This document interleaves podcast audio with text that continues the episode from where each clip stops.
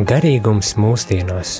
Kas ir garīgums, kam garīgums ir vajadzīgs, un vai garīgums var dot jēgpilnu un pilnvērtīgu atbildi uz mūsdienu dzīves izaicinājumiem un situācijām?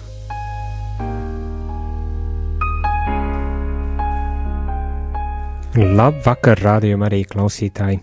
Piektdienas vakars un esam atpakaļ studijā, raidījums garīgums mūsdienām, kā jau tika pieteikts, un kā parasti arī šajā reizē ir kāds viesis, ar ko būs saruna.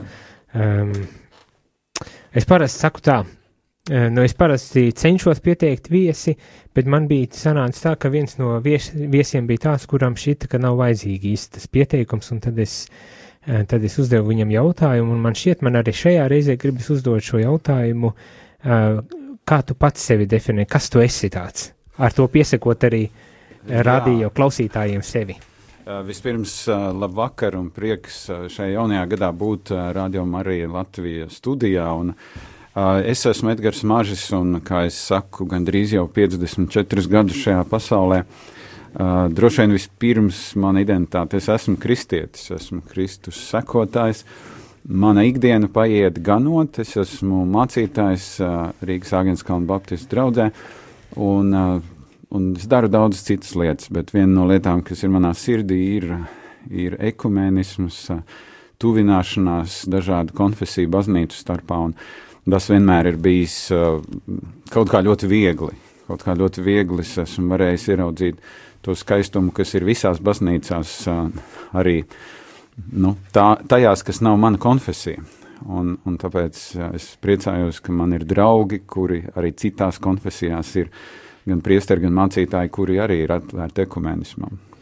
Un tā būs pilnīgi noteikti viena no tēmām, kur arī šodien eh, centīsimies nedaudz aplūkot, pieskarties. Eh, bet vispirmām kārtām paldies tiešām par to, ka atsaucies un atnāci, lai, lai vispār runātu. Un, un, un pat, jāsaka, atkal kā, kā parasti, nezinot, pa ko īsti notiks tā runāšana, kā tikai tas, ka kaut kas par garīgumu vienmēr sakot. Ar, ar Jēzus priesteri Jāni notiks saruna par garīgumu kopā, vai ne, bet es gribu tā, tu tā diezgan atļaušos teikt, formāli sevi pieteici, un, un kas, kas par lietu, cik gadi, dzimums, augums, vecums, un vienmēr sakot, man, man gribas tagad prasīt tā, ja jau par garīgumu mēs runāsim, tu esi garīgs? Es domāju, ka es esmu, tāpēc, ka Dievs mūs visus ir radījis garīgus. Ja mēs domājam par cilvēku, kur Dievs radīja, Dievs radīja ķermeni un iepūta savu, savu dvašu, un cilvēks kļūst par garīgu būtni. Tā kā ja tādā plašā nozīmē mēs runājam par garīgumu, tad, tad garīgs ir jebkurš cilvēks. Jautājums, vai tas garīgums viņā tiek attīstīts, izkopts. Tas, bet es domāju, mana svētība, ja tā var teikt, ir bijis tas, ka vismaz trīs paudzēs no abām pusēm, gan no tēva, gan no mātes puses, man ir kristīgas saknes, un, un, un mūsu dzimtā ir arī ļoti raiba Eh, konfesionālā piedarība ir luterāņi bijuši, ir metodisti un, un protams, baptisti. Un par katoļiem gan man nav nekādu ziņu, vai kāds ir mūsu dzimtā bijis katolis. Bet tagad tikai draugi. Tagad tikai draugi, jā, tagad tikai draugi. Un, eh, un, un tajā ziņā es teiktu, ka tās saknes arī ir svarīgas. Es vienmēr saku, ka tā ir liela, liela dieva labvēlība, ka tu vari uzaugt, nu, ne, jau, ne tāpēc, ka kristīgas dzimtas būtu ideālākas kā nekristīgas, ja tā vispār var teikt.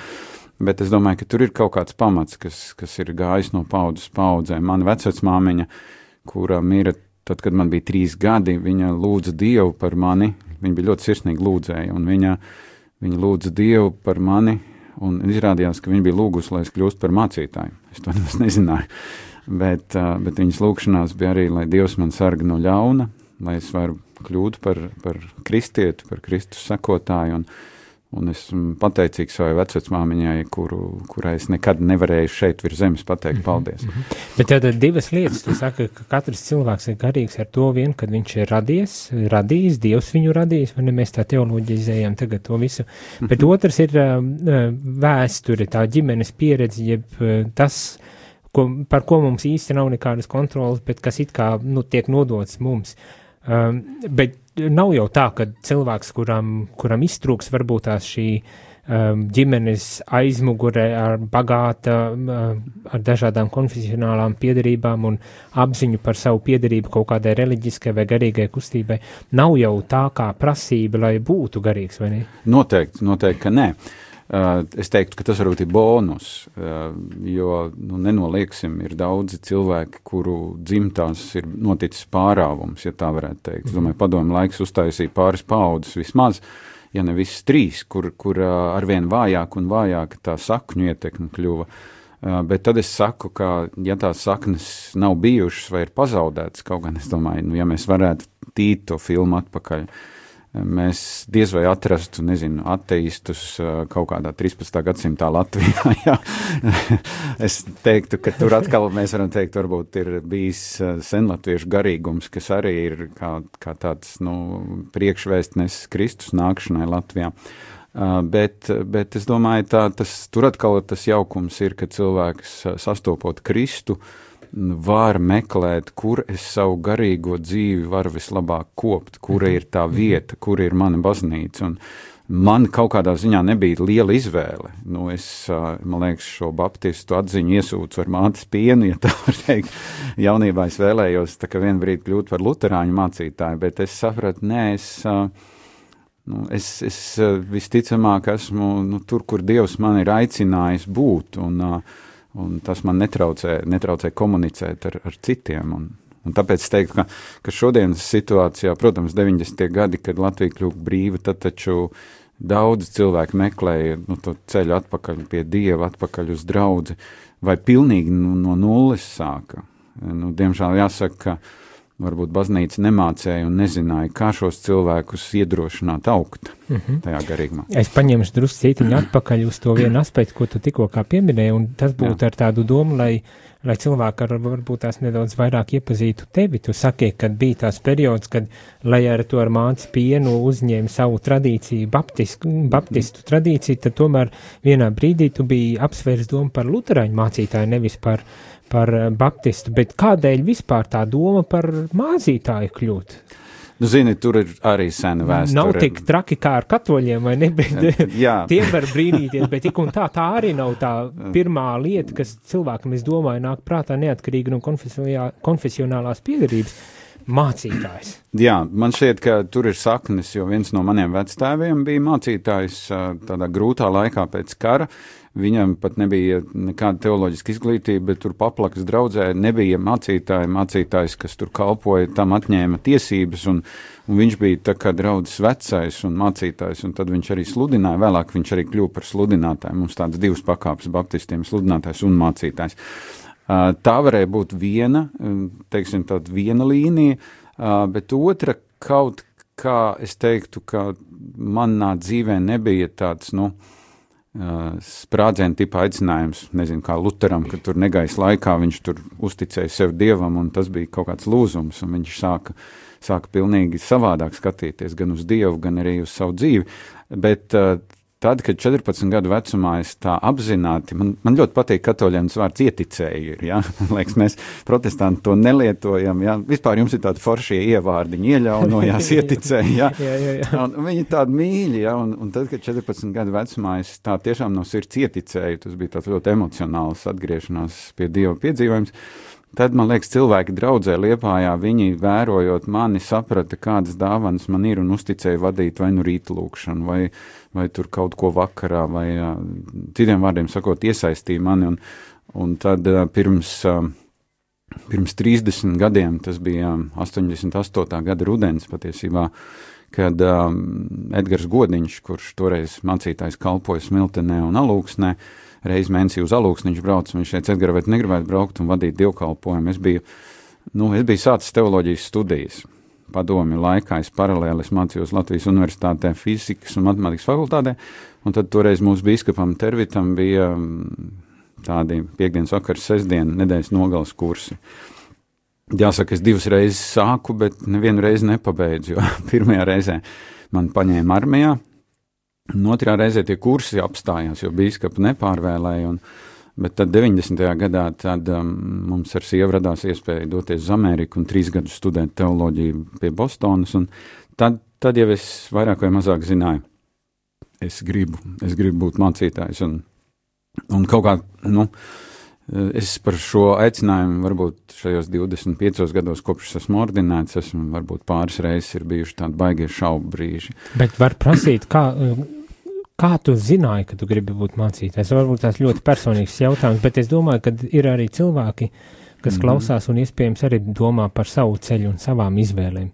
Man šodien pat vēl bija tāda saruna Jā. ar kādu cilvēku, kurš ir uh, atskārts, ka viņš nav tikai miesa un asins, bet arī garīga būtne, tagad viņš ir uzgājis uz pilnīgi citu jauna Jā. un, un nezināma ceļa, kas drusku varbūt tās biedē, drusku tāds tā kā acis atvērs, un, un viņš prasa, ko tālāk, kā tālāk dzīvot. Un man liekas, tas ir varbūt tās nebūs izvēle par mācītāju vai priesteri, bet tik un tā, tas kā tu zināji, kas ir tavs ceļš ejamais? Ja var tā ātri atbildēt. Jā, man šķiet, jautājumu. ka tur ir arī, protams, jau no mazotnes man tur vecāks stāst, ka es esmu, es atceros arī, ka es vadīju mājās dievkalpojumu, kurā man trīs gadus jaunākā māsa bija vienīgā apmeklētāja, un es tur uz krēsla pakāpies vadīju dievkalpojumu, un, un, bet, bet es teiktu tā, ka es nonācu pie šī aicinājuma arī ļoti racionālā veidā. Es sapratu, ka Dievs man ir devis dāvanas, dāvanas Uh, uzrunāt cilvēkus, dāvanas, uh, sludināt, mācīt un, un, uh, un, un būtu grēks šīs dāvanas neizmantot. Protams, es varēju kļūt par, nezinu, pasniedzēju universitātē vai vēl kaut kur,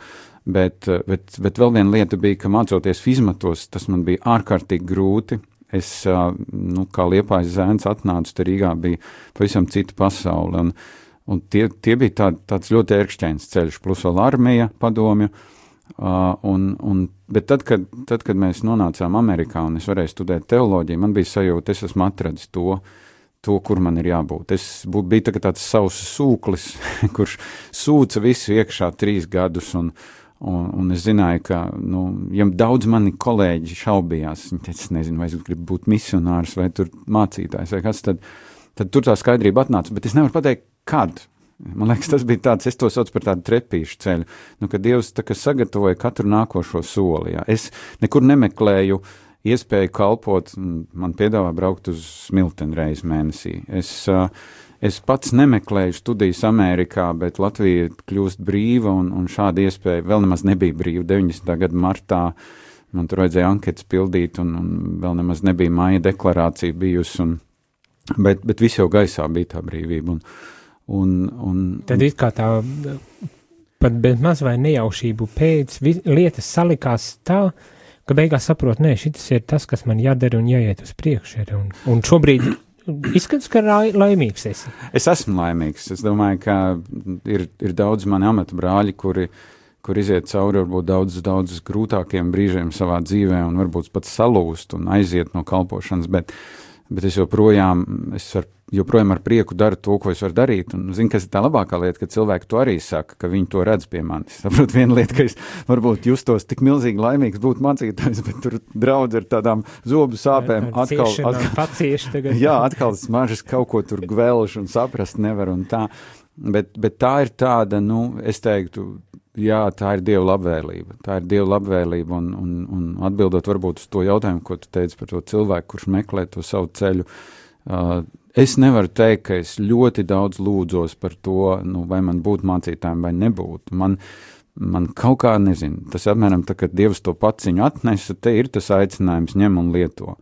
Un, un varbūt tādā sirds vienkāršībā es to pieņēmu, ja es būtu daudz filozofējis, iespējams, ka es arī nekad nebūtu kļuvis par mācītāju. Bet, bet visi tie apstākļi, nu, nu jā, tā, tā, tā bija tā dieva nejaušība, ka dievs, dievs kārtoja tos apstākļus kā uh, mēs, es dabūju uzreiz stipendiju studijām trīs gadiem Gordon Konvala seminārā. Jā, jā. Uh, protams, man angļu valoda bija apmēram 60%, es daudz ko nesapratu, bet pasniedzēji bija tik pretīm nākoši, varēja just, ka viņi tiešām, nu, ir ne tikai māca to priekšmetu, kas ir rakstīts plānā, bet tā, tas, kā viņi ar savu ticības dzīvi, kā viņi mācīja mani. Uh, Nu, tur, zināmā mērā, 25 gadi ir pagājuši kopš pabeigts semināru, bet es atceros, es vēl, vēl ļoti spilgti atsevišķus profesorus, kas, kas ielika pamatus manī un kas varbūt izveidoja. Un, un zināmā mērā, kad es atbraucu, tad manī cīnījās tas, vai es esmu mācītājs vai skolotājs. Es sākumā domāju, vai nu vai nu. Bet tad es sapratu, nē, nē, abi divi kopā taču ir mācīt un, un būt arī nu, kādam pasniedzējam. Jā, jā. Un tāpēc tas, tas kaut kā ir aizgājis, un, un, un esmu varējis mācīt gan luterāņus, gan, gan, gan arī vasarsvētku draugu locekļus, gan, gan arī katoļiem alfa lasījis, un, nu, saprot, tur, tur nav vairs, tur ir tāds, un dažreiz varbūt man luterāņu kolēģi, viņi teikuši, nu, kad tu nāks pie mums? Es teicu, jums ir problēmas ar to, ka es esmu baptists. Viņi saka, nē, mums nav. Es saku, man arī nav. Paliksim tajā aicinājumā, kur mēs katrs esam. ļoti, ļoti labi. Es domāju, nu ir pienācis laiks ielikt mazu muzikālo pauzīti, pirms turpināt runāt uh, par uh, jau varbūt tās drusku citu tēmu, tas ir par garīgumu. Kas tas tāds ir hm. tavā izpratnē uh, garīgums? Mhm.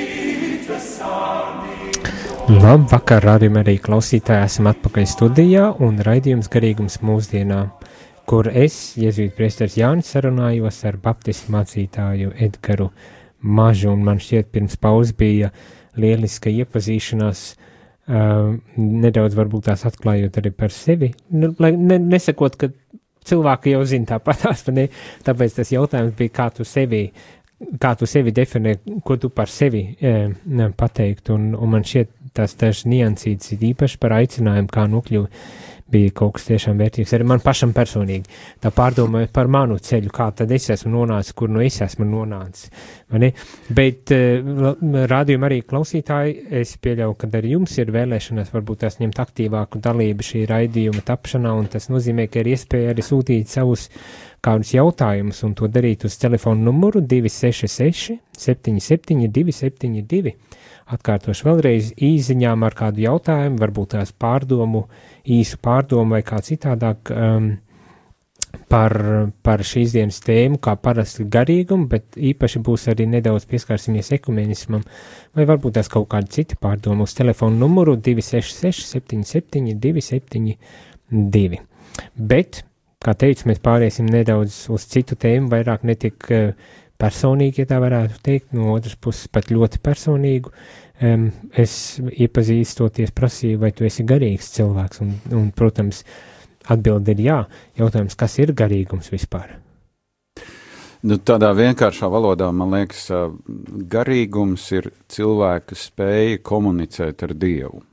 Tas, es to sauktu par daļu no uh, dieva līdzības, kas mūsos ir ielikta. Mm -hmm. Jautājums, es domāju, kas daudziem cilvēkiem ir grūti atbildams, nu, kā es to komunikāciju sāku. Ja? Un es kaut kur dzirdēju, nu, pat vienā radioraidījumā, kur viens cilvēks teica, dziedātājs teica, es vakar vai kaut kad liktenim nosūtīju lūgumu, lai, lai tur iedod man to lomu, un, un redz, liktenis iedeva, un man vienmēr tas arī bišķi fascinē, ka cilvēks saka, es pateicos katru dienu liktenim, un, nu, e, vai Dievs ir dusmīgs, ka viņu sauc par likteni, grūti pateikt. Man šķiet, ka tā Bībelē ir foršs pants, kur teikts, ka Dievs panes nezināšanas laikus, jā, un, un tas, ka mums, tas, ka mums vajag to komunikāciju, vienalga, kā mēs to saucam, liktenis vai Dievs vai, vai augstākais spēks, jā, tas, tas ir neizbēgami, tas, tas tikai liecina to, cik ļoti garīgas būtnes mēs esam.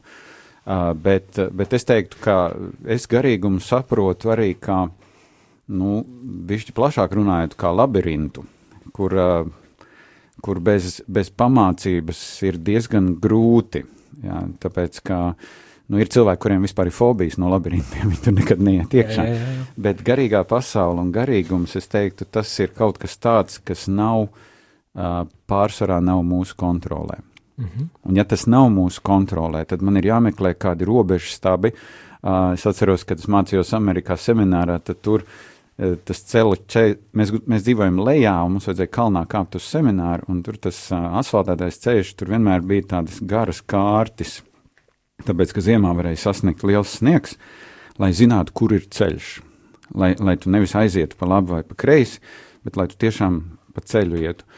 Un tādā kontekstā es gandrīz gribu sacīt, ka baznīca ir tie savā ziņā tie ceļa stabi, uh, kas palīdz ieraudzīt, kur tas ceļš iet. Jā, tas nenozīmē, ka cilvēki ir vienmēr bijuši baigi paklausīgi. un, un es domāju, mēs varam skatīties agrāk Izraēla tauta tāpatās, lai kādus ceļa stabus viņiem dotu, Mūzus vai, vai citi. Viņi vienmēr šiverējās tā, tā ka bišķi pa labi vai bišķi pa kreisi. Jā, jā. Bet, bet nu, tā skatoties par garīgumu, jā, es teiktu, ka tas ir no vienas puses tas ir tā, tāds transmitters, kas katrā no mums ir, ka mums ir nepieciešamība viņu kaut kā aktivizēt. Un tad tas otrs ir, nu, kas ir tā ceļa karte, kurai es sekoju. Un tā ceļa parte, karte par to ceļa karti, e, vai var prasīt tā, tā ir, ir baptistu garīgums droši vien? Kas tas tāds ir? Kāds tas ir? Jā, nu, baptisti ir reformācijas e, galējais, radikālākais spārns, un es, kad es lasu par pašiem pirmiem baptistiem, kas radušies, e, nu, uh, pirms um, apmēram ap 1608. gadu pirmā Baptistu draudze nodibinās, bet tur jau, teiksim, reformācijas laikā uh, tur jau ir dažādas grupas, kas kā, ir ļoti līdzīgas baptistiem, tad man tā iekšē izjūta, es laikam šodien uh, nepiederētu tādai tik ļoti radikālai grupai, kura, mm -hmm. kura tā, tā kā ir nāzi nocirta, kura pateica, viss tur, tur zīdaiņa kristība ir garām, jā, mēs tikai pieaugušo kristību un, un, un mēs tikai personiskais piedzīvums, tikai bībele, visas ticības apliecības arī ir garām un tā tālāk, jā. Un, um, nu. Bet dažreiz arī šķiet tā, ka, uh, ja tā padomā un paskatās uh, muze, un nesakot, ka tas būtu kaut kas slikts, uh, bet mēs kļūstam aizvien līdzīgāk viens otram. Nu, kaut kādas izpausmes jau, protams, ir, bet tādā savā, vismaz man gribētos ticēt un domāt, tas izteiciens, nu, kad uh, bieži vien no dzirdu no cilvēkiem, bet Dievs taču ir viens. Nu, mhm. kad uh, tas bezmaz vai uz to pusi, ka nu, mums ir kaut kādas izpausmes formas citādākas, bet Dievs tā kā būtu viens, un, un, un, un tāds priekšstats uh, veidojas, vai ne, kad tur baptisti sākotnēji bija baigi radikāli, un katoļiem ir savi radikālie eh, kustības kaut kādas, un luterāņiem droši vien ir savas, un visiem ir kaut kas tāds vai ra radikāls, bet vienlaiks ir tāda sajūta, ka ir ar kaut kas tik ļoti kopīgs un, un viens. Bet, bet tas, zini, Jāni, ir, man liekas, tikai mēs uz to vēl ejam joprojām. Jā, man šķiet, ka, nu, es kādreiz ar mācītāju Juru Rubenu runāju, viņš teica tādi, uh, uz vienotību vērsti kristieši patiesībā ir liela minoritāte. Mm. Ja? Jo tu redzēsi to radikālismu arī šodien Latvijā, ja tu paskatīsies, tu aizbrauks kaut kur Latgalē, tu redzēsi varbūt, kur, kur katoļu baznīcā saka, uzmanieties, baptisti ir bīstami, ja? un tad, teiksim, tu atradīsi kurzemē varbūt ar kādu baptistu, kas teiks, nu, pie katoļiem nekādā gadījumā neiet. Un, uh, mums draudzē ir viens vecs vīrs, uh, kurš uh, gāja Alberta draudzēm. Tajā laikā, kad starp Alberta baznīcu un Agenskalnu baznīcu vēl nekas nebija uzbūvēts. Aha. Viņš ejot, uh, ejot uz baznīcu, skatījās uz to Baptistu baznīcu, viņš, viņš, nu, viņam radās baigā vilka neaiziet apskatīties. Un, un priesteris visticamāk rīkojās diezgan negudri. Viņš saka, tu tikai nekādā gadījumā tur nē, tur ir slikti. Ja? Un viņš aizgāja, un viņš palika. Viņš joprojām ir draudzē. Un, viņš, un es domāju, būtu viņam pateikts, aizej, apskaties, paņem labāko, kas tur ir. Varbūt viņš Ta, būtu. Tas laikam ir, vai ne, tas princips tie, tikai neder un ar tādu domu, nu tad būs aizies uz turiem. Bet Jā. tad jautājums, vēl viens jautājums, no. Nu. tā varbūt tās arī ir. Kā baptisti, un, protams, būs caur tavām acīm, bet kā baptisti skatās uz katoļiem? Nu, es, es droši vien. Un es var... pilnīgi godīgs. jā, jā.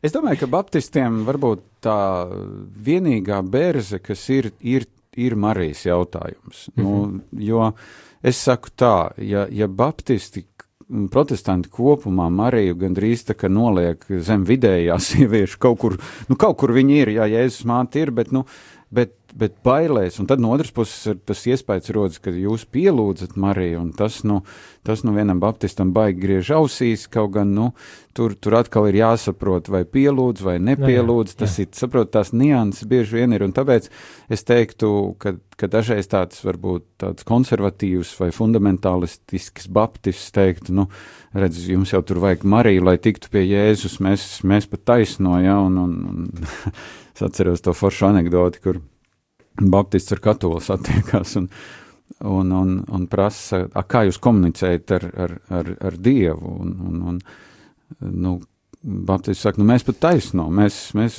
caur lūkšanu, caur Jēzu, ja, katolis saka, nē, nē, man jāiet pa priekšu pie priestera, un tad priesteris iet pie bīskapa, un, un bīskaps tad, tad pie pāvesta, un, un, Viņš saka, nu kāda pāvests komunicē, nu viņš pat taisno. Viņš saka, nu tad jau pāvests ir baptists, ja?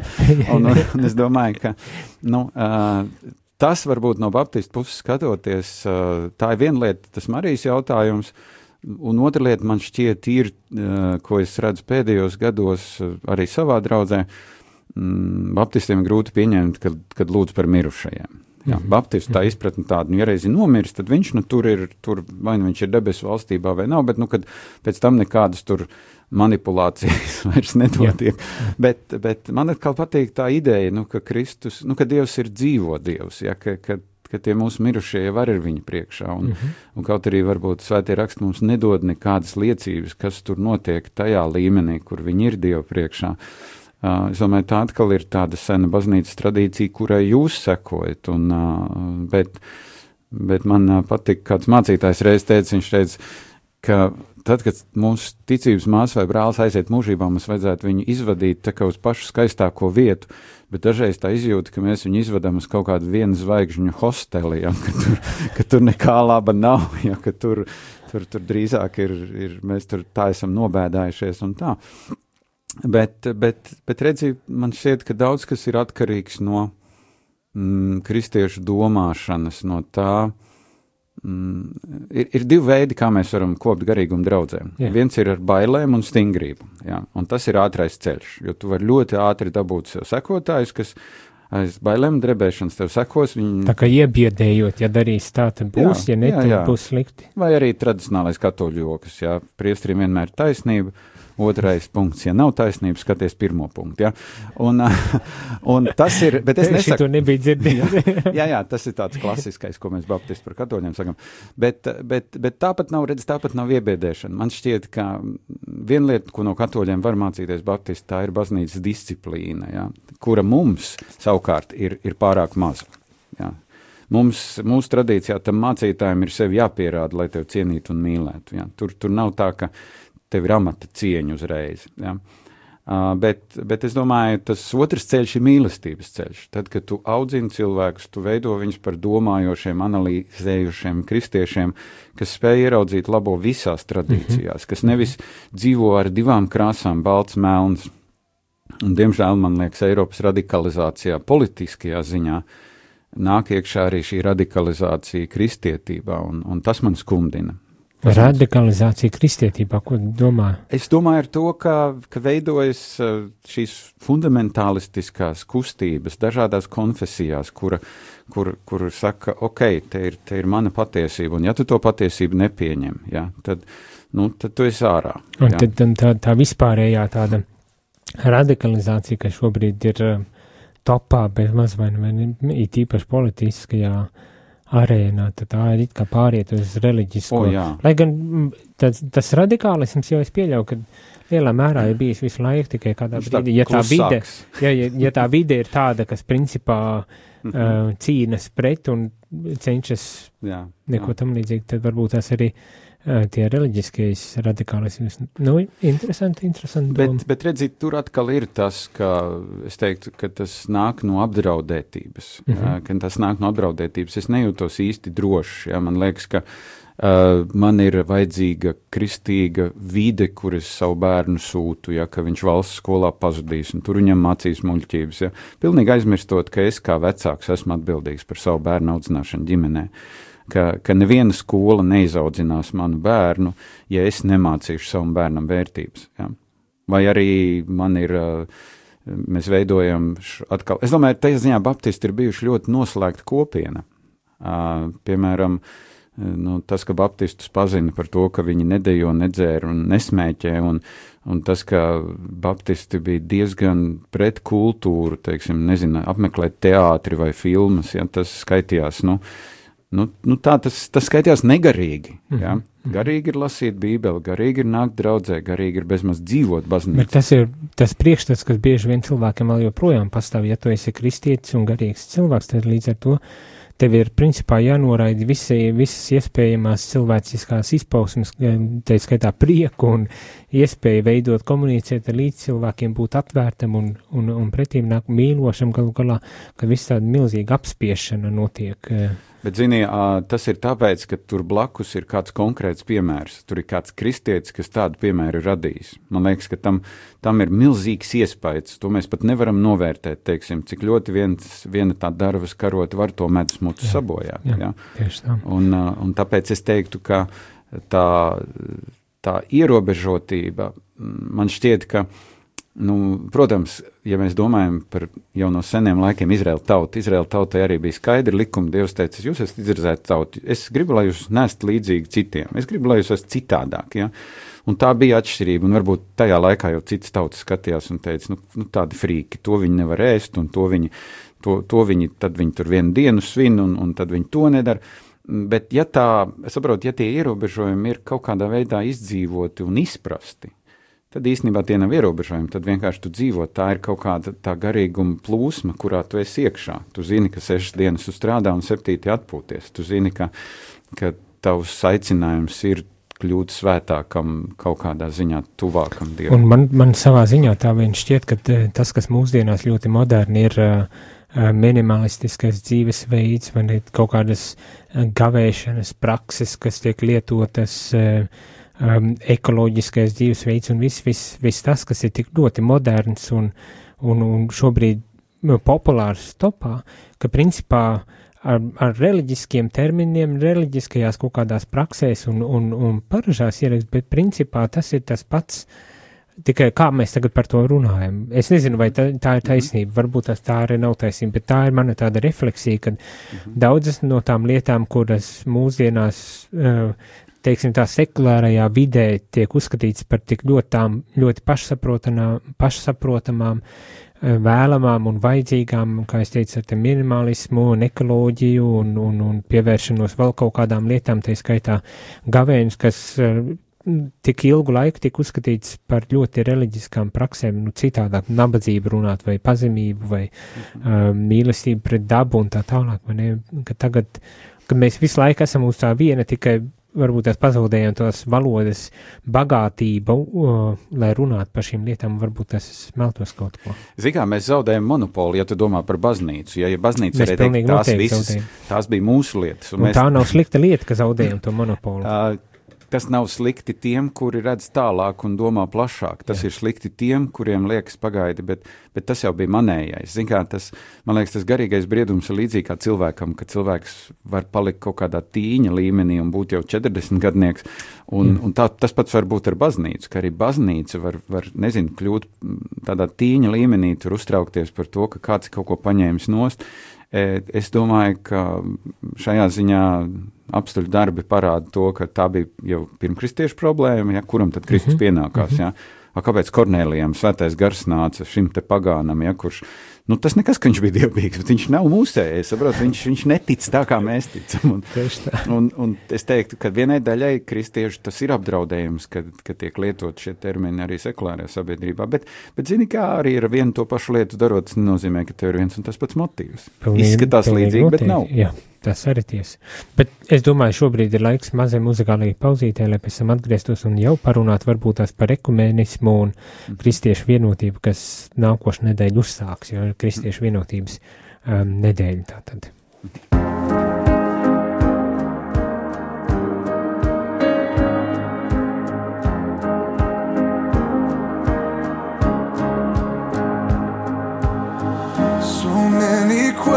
questions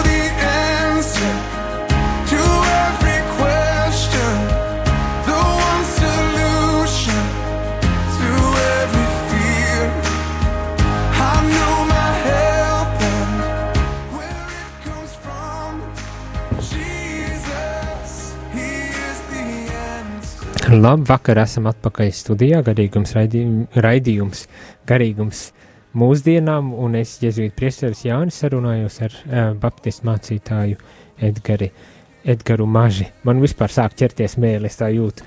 Uh, bet uh, uh, runājam par daudzām lietām, ļoti interesantām lietām, un, un tad, nu, tagad gribas pēc vis tā garā ievada runāt drustītiņi arī par ekumēnismu un kristiešu vienotību. Tur ieskanējās kaut kas arī, kad prasīju par garīgumu un par baptistu garīgumu, un tad kā uz katoļiem skatās, un, un paši beidzamie teikumi īpaši varbūt tās uzrunāja to, um, nu, nu, tieši to vienotības tādu aspektu, varbūt tās netiešā veidā.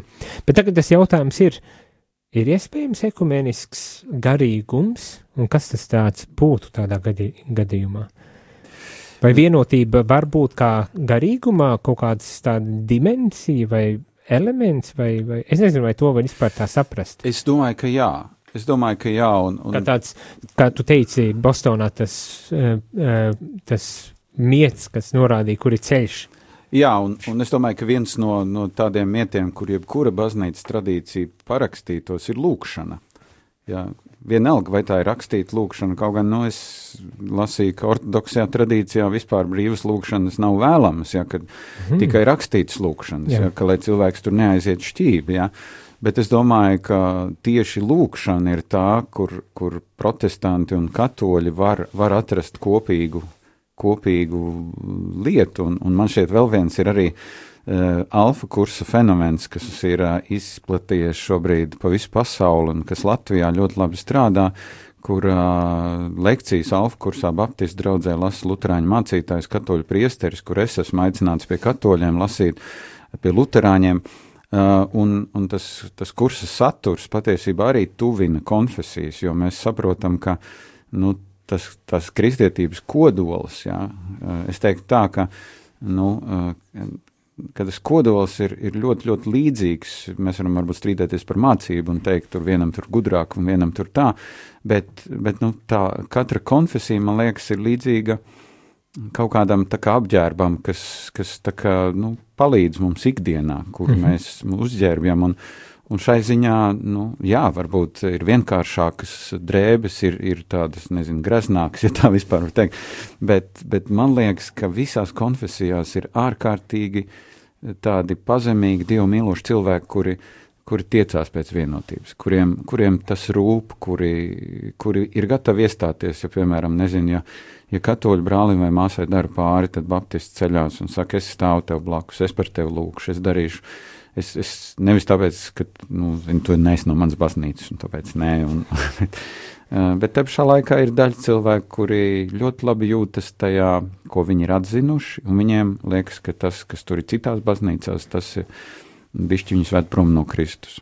Bet es arī par šito jautājumu domājis, un man, man tā kaut kur lasīja tā no mana doma, bet par to, ka tu vari būt vienots, bet ne vienādots, nu, tādā ziņā, ka tās atšķirības jau paliek tik un tā, un tas ir pilnīgi dabiski, kad viņas būs, bet vienlaikus būt vienotam arī šajā atšķirīgajā um, kas ir, varbūt tās tas ir, eh, kā angļuiski saka, creative tension, tāda radoša spriedze, kas rodas ar to faktu, ka mēs neesam pilnīgi vienādi, bet mēs vēlamies būt vienoti, neskatoties uz savām, varbūt tās dažādībām, vienlaiks arī bagātinot galu galā cits citu. Nu, zini, man patīk tas teiciens, to laulībā dažreiz lieto, ka dažādība ir nevis jācenšas apkarot, bet jāsvin, svinēt mm -hmm. dažādību. Jā. Un es personīgi varu teikt, mani bagātina, nezinu, katoļu liturģiskā dzīve, katoļu dziedājumi, man, man bagātina tas viss ar kādu pietātu un bijību arī sakramenta priekšā jūs, jūs zemojaties un tā tālāk, ja, kas varbūt mums dažreiz pietrūkst. Mēs, mēs vairāk redzam to Dievu kā mīļu tēti un mazāk viņu kā, nu, kā tādu tiešām svētu, kuru priekšā tev ir jānodreb. Abas šīs lietas ir ļoti svarīgas, un savukārt es domāju, atkal no katoļu puses es dzirdu, ka priesteri saka, ka viņus fascinē tā sadraudzība, kas ir baptistu draudzē, kur, kur tā, tās kopienas ir ciešas, ja, kur mm -hmm. kaut mhm. kādā ziņā cilvēki viens otru uh, iedrošina, stiprina. Un, un, uh, un tur, es domāju, katrai baznīcai ir savs skaistums. Un, uh, man patīk arī luterāņu liturģija, ja man patīk, uh, nu, bet, bet tā pašā laikā man kā baptistam tas absolūti nav ierobežojums lietot kaut ko no, no, no liturģisko baznīcu elementiem savā dievkalpojumā. Tas ir atkal tas skaistums baptistiem, ka mums neviens nav uzrakstījis dienas kārtību, kādam ir jābūt dievkalpojumam. Tad brīvība un atvērtība uz, jā, uz dažādām jā. lietām, ko jā, varētu pielietot. Jā. Un tur es domāju, tur tā tuvināšanās ir kaut kas tāds arī ļoti skaists, ka, eh, ka es nevis izēju no pozīcijas, es esmu tas, ziniet, tas tops, un tie tur tādi nabadzīņi apakšā kaut kur bet es skatos, kā Kristus darbojās visās konfesijās, kāds ir svētā gara darbs un cik ļoti viņš ir dažāds un, un kā tas bagātina. Un, un man liekas, ka debesīs droši vien būs vislabākais no visām liturģijām, kas šeit virs zemes būs praktizēts. Bet tad arī jāsaka man tā, es tā klausos un domāju, bet tas pieprasa milzīgu tādu vērību pret pret apkārtījo pasauli, pret tām dažādajām reliģiskajām vai konfesionālajām atšķirībām. Un, uh, Tas pieprasa, jā. Tur es tev piekrītu, bet, bet redzīju, tas, bet atkal es nesaku, ka tas visiem ir, ka tas automātiski nāk. Es to priekš sevis redzu, ka tā ir vairāk dāvana no Dieva. Spēja, spēja bagātināties dažādās kristīgās tradīcijās. Vēl viens beidzamais jautājums, jo laiks nu iet pavisam ārā, man bet tas, kas tagad notiek sabiedrībā, tiek diskutēts par apzinātības praksēm un, un tā tālāk Ko tu domā par to? Vai tas arī kaut kas tāds, kas vienot var kristiešus vai, vai, vai Noteikti, ka var, bet, bet es domāju, ka tad, tad tiešām varbūt ir, ir vajadzīga ļoti liela pazemība un tāda sirds vienkāršība. Man ļoti patīk tas, ko raksta apstuļu darbi, ka pirmie kristieši viņi nāca kopā tādā uh, tādā sirds vienkāršībā, tādā ekspektācijā. Viņi gaidīja, ka Dievs kaut ko atklās, un Dievs viņiem atklāja. Un, man liekas, tur tā vērība jau sākās, ka viņi nevis Jā. nāca ar dienas kārtību, bet viņi teica, klausīsimies uz Dievu. Klausīsimies, domāsim par to, ko Dievs mums saka. Un tas ir tas lielākais izaicinājums, jo parasti mums ir, saka, dienas kārtība, un vajag izsekot, vajag, un, un tad vēl attaisnot to, ko es esmu izdomājis, un, un Dievs tur paliek pavisam kurā uh, plāks ne, ne, nekādā gadījumā ne pirmajā vietā. Tur. Dievam nav īsti, kur tajā mūsu saplānotajā dienas kārtībā, kur ielausties, un viņš šai ziņā, man liekas, ļoti smalkjūtīgs. Viņš saka, nu, ja tu man aicini, es nāku, ja, ja tu neaicini, es gaidu. Varu lūgt, varbūt tās tagad nākošais nedēļa uzsāks Kristiešu vienotības nedēļa kādu vēlējumu, lūgumu vai padomu vai kaut ko tam pilnīgi brīvi. Es domāju, ka tā ir viena fantastiska iespēja iepazīt citas tradīcijas. Aiziet uz kādas citas konfesijas baznīcas, uz kādu dievkalpojumu. Aiziet vienkārši un nevis kritizēt, bet vienkārši saciet, sakiet, Dievs runā uz mani. Es gribu saņemt no tevis arī citā konfesijā, un tad arī daudz kas mainīsies. Es pilnīgi pievienojos šim aicinājumam aiziet un iepazīt citu, nevis vienkārši domāt un, un kultivēt tās idejas par to, kas tad īstenībā citā tradīcijā notiek, bet aiziet vienkārši sastapt cilvēku, un tad vien tā vien šķiet, ka tad vairāk tas nav problēma kaut kur tālu prom esošā, kas neskar nekādā veidā mani, bet tā ir pilnīga realitāte, kur ir uh, miesa un asins man priekšā, ka es pilnīgi pavisam citādāk ieraudu cilvēku, ieraudu to tradīciju, un, un tas man vairāk nav kaut kas svešs. Es tā pie, tagad tā runāju, man tā vien šķiet ausīs zvana tā doma par, uh, būs droši vien kādi katoļu starpā vismaz, kuri tagad teiks, kas tā par apgrēcību, kā vispār kaut ko kaut ko tādu drīkst aicināt un tā tālāk. Un vienlaiks man arī tāds miers, es tā domāju, pagā, Dievs, Dievs nav naidā un neiecietībā, ne, ja es, un nav arī bailēs, ja es baidos, tad tur nav Dieva pilnīgi noteikti, vai ne, nu, ka tomēr pārkāp tās bailes, pārkāp tās kaut kādas robežas, ierobežojumus, lai atvērtos arī uz citu, un ļautu caur to arī Dievam būt daudz tuvākam klātesošākam mūsu vidū. Tieši tā, tieši tā. Paldies par šo sarunu! Paldies, ka atnākt. Paldies, ka piekrīt šajā laikā. Mm -hmm. Un paldies arī rādījumu arī klausītājiem par to, ka bijāt klāt un uz tikšanos jau nākošajā uh, piekdienā. Garīgums mūsdienās. Kas ir garīgums, kam garīgums ir vajadzīgs, un vai garīgums var dot jēgpilnu un pilnvērtīgu atbildi uz mūsdienu dzīves izaicinājumiem un situācijām?